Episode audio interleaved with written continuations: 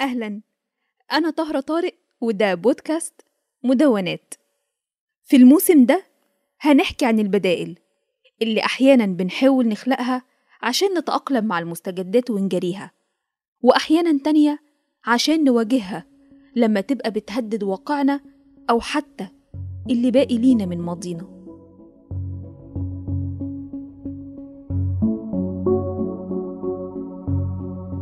في حلقة النهاردة هنتكلم عن واحدة من أهم القضايا اللي بتشغل الساحة الثقافية في مصر والعالم وهي كيفية الحفاظ على التراث.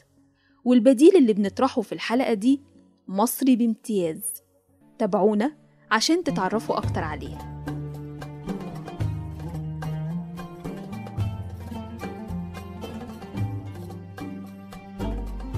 هي منطقة تاريخية؟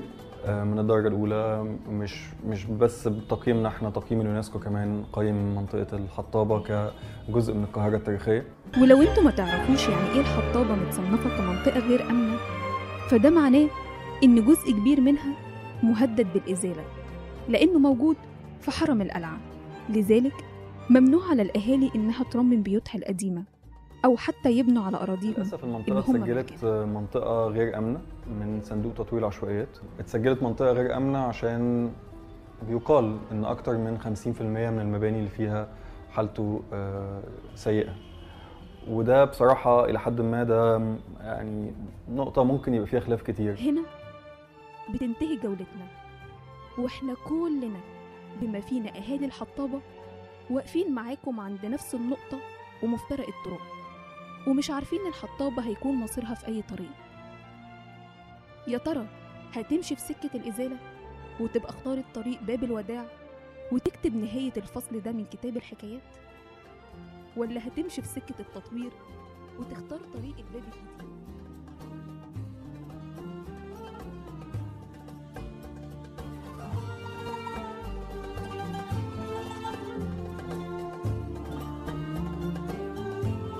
في حلقة نهار خارج الحطابة من موسم أساطير واللي تقدروا تسمعوها من خلال الرابط المرفق مع وصف حلقتنا النهاردة اتكلمنا عن الحطابة سمعنا حكاياتها وعرفنا عن أثرها وأدركنا قيمتها التاريخية والتراثية والفنية. وعلى الرغم من كل ده المشكلة ما زالت قائمة. ولسه المنطقة مهددة بالإزالة. وفي الوقت اللي فيه بعض الأطراف شايفينها تهديد يجب التصدي ليه وإزالته في أطراف تانية شايفينها فرصة يجب استغلالها. والحقيقة إن الإشكالية اللي بتعاني منها الحطابة هي جزء من إشكالية أكبر بتعاني منها مناطق كتير. جوهرها اختلاف وجهات النظر حول كيفية الحفاظ على التراث والآثار.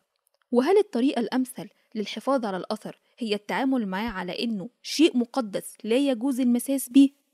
ولا من خلال إعادة تأهيله واستخدامه وتوظيفه لخدمة المجتمع اللي الأثر نفسه أصبح جزء منه؟ والحقيقة كمان إن إشكالية الحفاظ على الآثار وعلى التراث مطروحة وبقوة في المشهد الثقافي والفني في مصر وده بيرجع لطبيعة مصر الثرية بالآثار والتراث وللتطور الكبير للنسيج العمراني اللي التحم بكتير من الآثار بشكل ما تقدرش معاه تفصلهم عن بعض خصوصا في مدينة القاهرة التاريخية اللي هي مصنفة كموقع تراث عالمي. وده بيجبر كل المهتمين بالحفاظ على الآثار والتراث إنه يبقى عندهم منهجية وآلية تمكنهم من التعامل مع الظاهرة دي بكل أبعادها وأطرافها عشان يقدروا يحققوا الهدف بشكل يراعي مصالح معظم الأطراف المعنية. ده طبعا بالإضافة لضرورة الالتزام بالسياق التشريعي والسياسات المنظمة للعمل الثقافي في مصر. في حلقة النهاردة هنتعرف على واحدة من أهم المبادرات اللي بتشتغل على الإشكالية دي في مصر وهي مبادرة الأثر لنا اللي بدأت من 2012 ومستمرة حتى الآن وبتهدف لإشراك المجتمع في الحفاظ على التراث. واللي هنتكلم عنها وعن مشروعاتها أكتر مع دكتور مي الإبراشي منسقة المبادرة. وهنناقش كمان معاها أسئلة كتير زي مثلا إزاي الأثر لنا قدرت تعيد تكوين علاقة الناس بالأثر للحفاظ عليه وإيه أهم المنهجيات والاستراتيجيات اللي اعتمدت عليها والتحديات اللي واجهتها وإيه أهم البدائل اللي بيطرحوها لمواجهة سيناريوهات إزالة بعض المناطق التراثية ودعم مبدأ التطوير كبديل للهب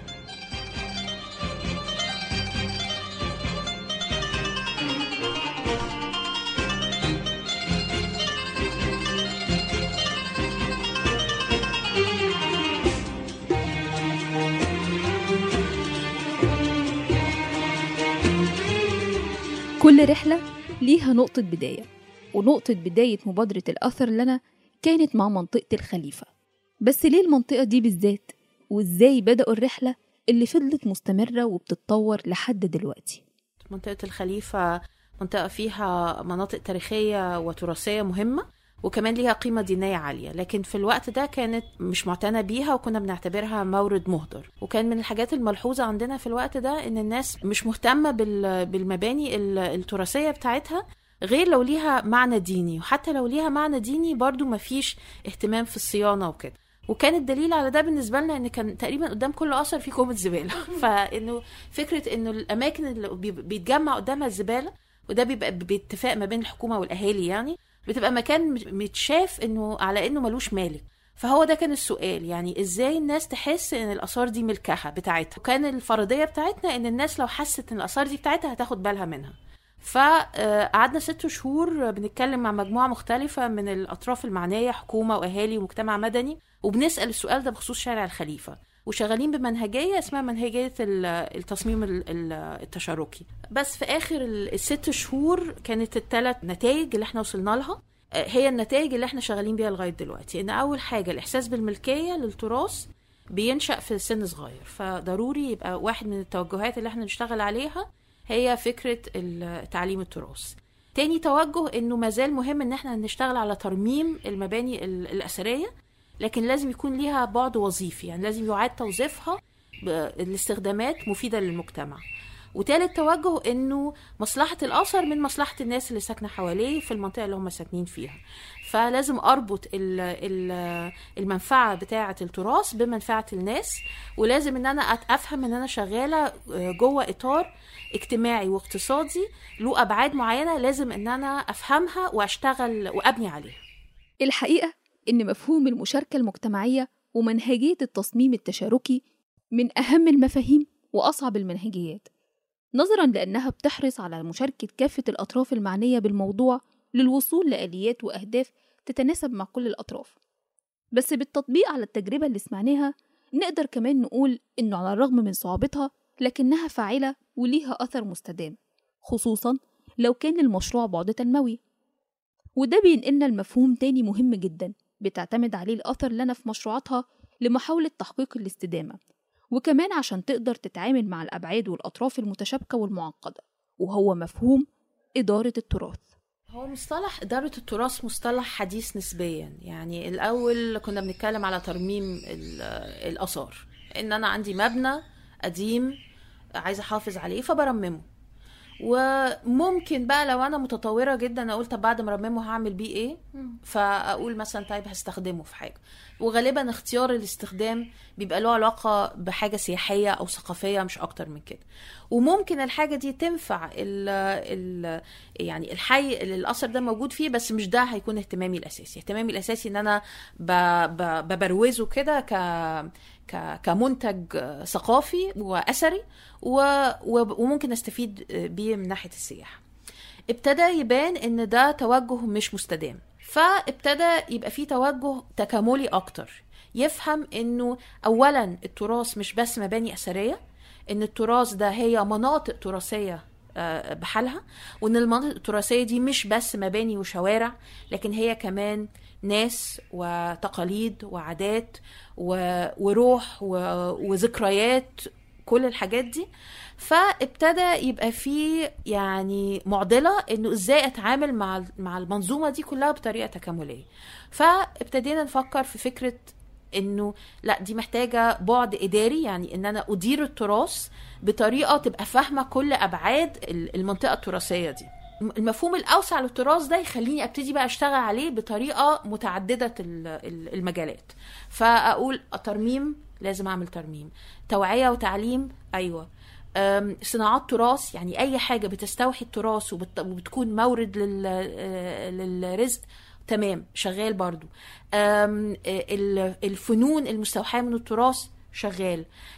أي حاجة فيها تنمية عمرانية للبنية التحتية لل مثلا التشجير المكان الناحية البيئية كل ده بيخش تحت منظومة إدارة التراث.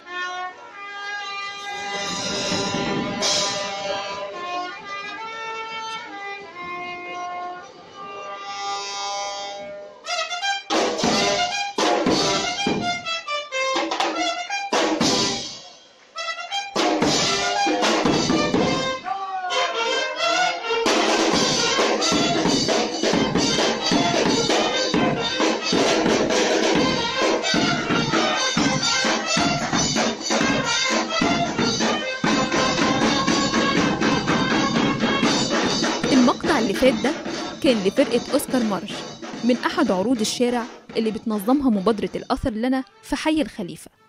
وده يخلينا ننتقل لنقطة تانية وهي أهم الآليات والأنشطة اللي بتعتمد عليها المبادرة وبشكل أدق نوع التدخلات الفنية اللي استخدمته الأثر لنا في رحلتها وأثره على التجربة.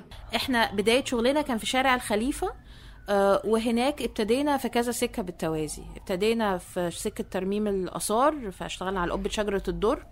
بالتوازي لده أسسنا لمدرسة للتراث أو معسكر صيفي للتراث آه، بنعمله لأ- لاطفال المنطقة.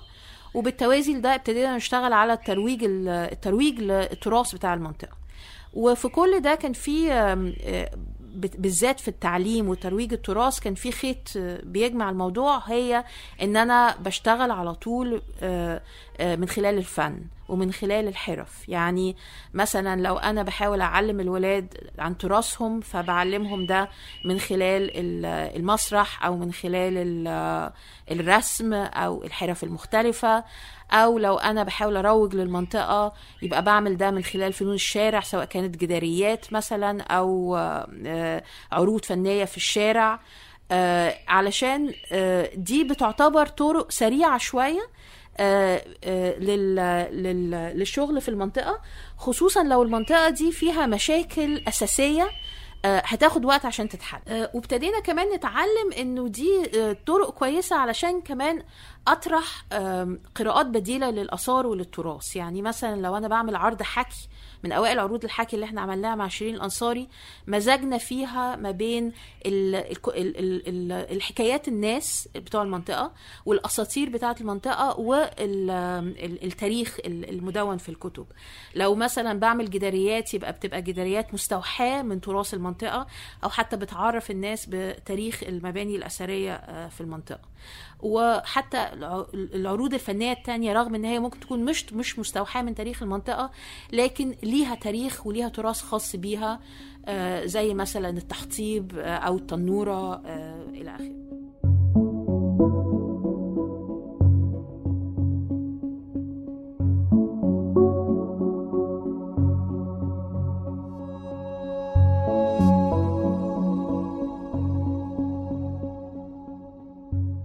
من أكبر التحديات اللي بتقابل أي مبادرة أو كيان ثقافي هو الاستدامة سواء على المستوى الاقتصادي أو التنموي.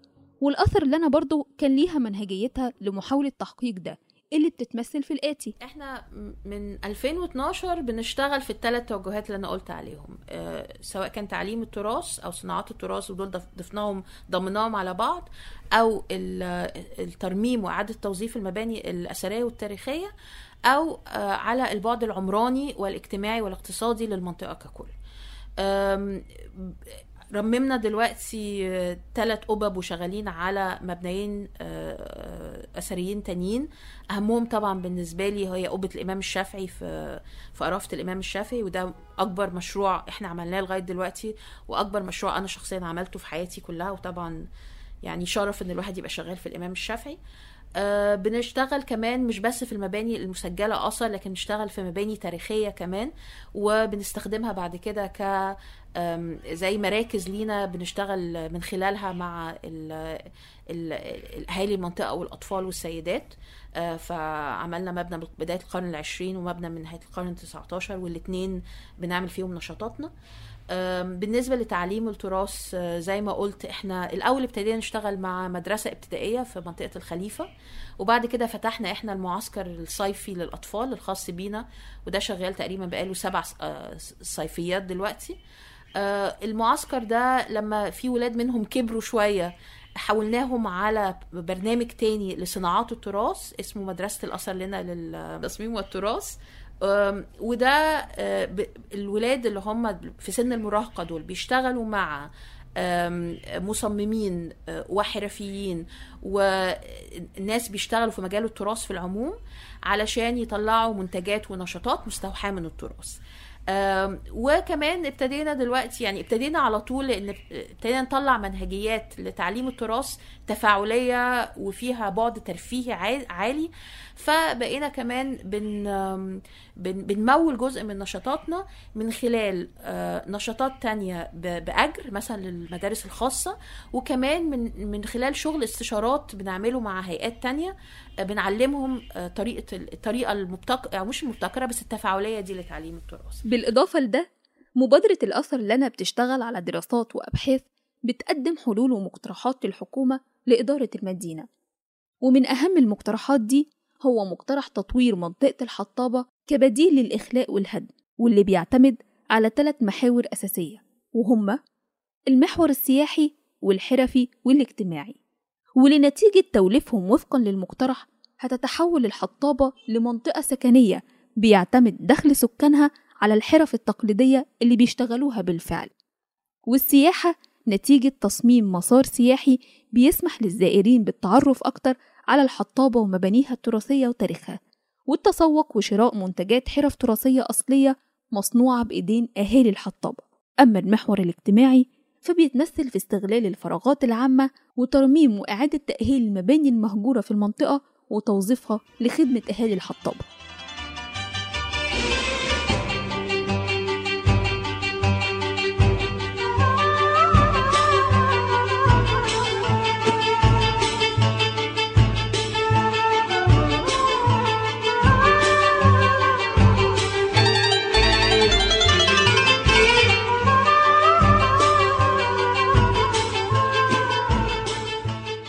حلقة النهاردة.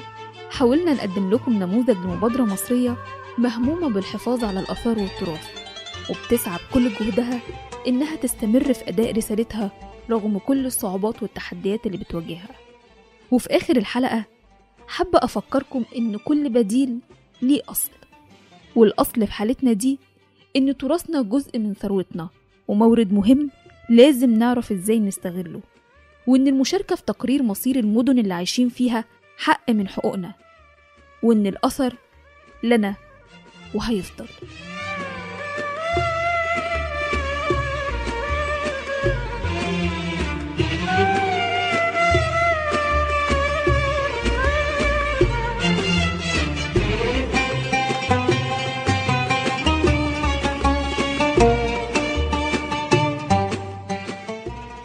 كانت قصة البديل في حلقتنا النهاردة. اللي أعدتها لكم وقدمتها لكم أنا طهرة طارق واشتغل عليها في الهندسة الإذاعية معتز أيمن وأشرف على إنتاجها صابرين طه. بدعوكم إنكم تتابعونا في موسم بدايل وتنتظروا الحلقة الجاية عشان تتعرفوا على بديل مختلف من بلد مختلفة.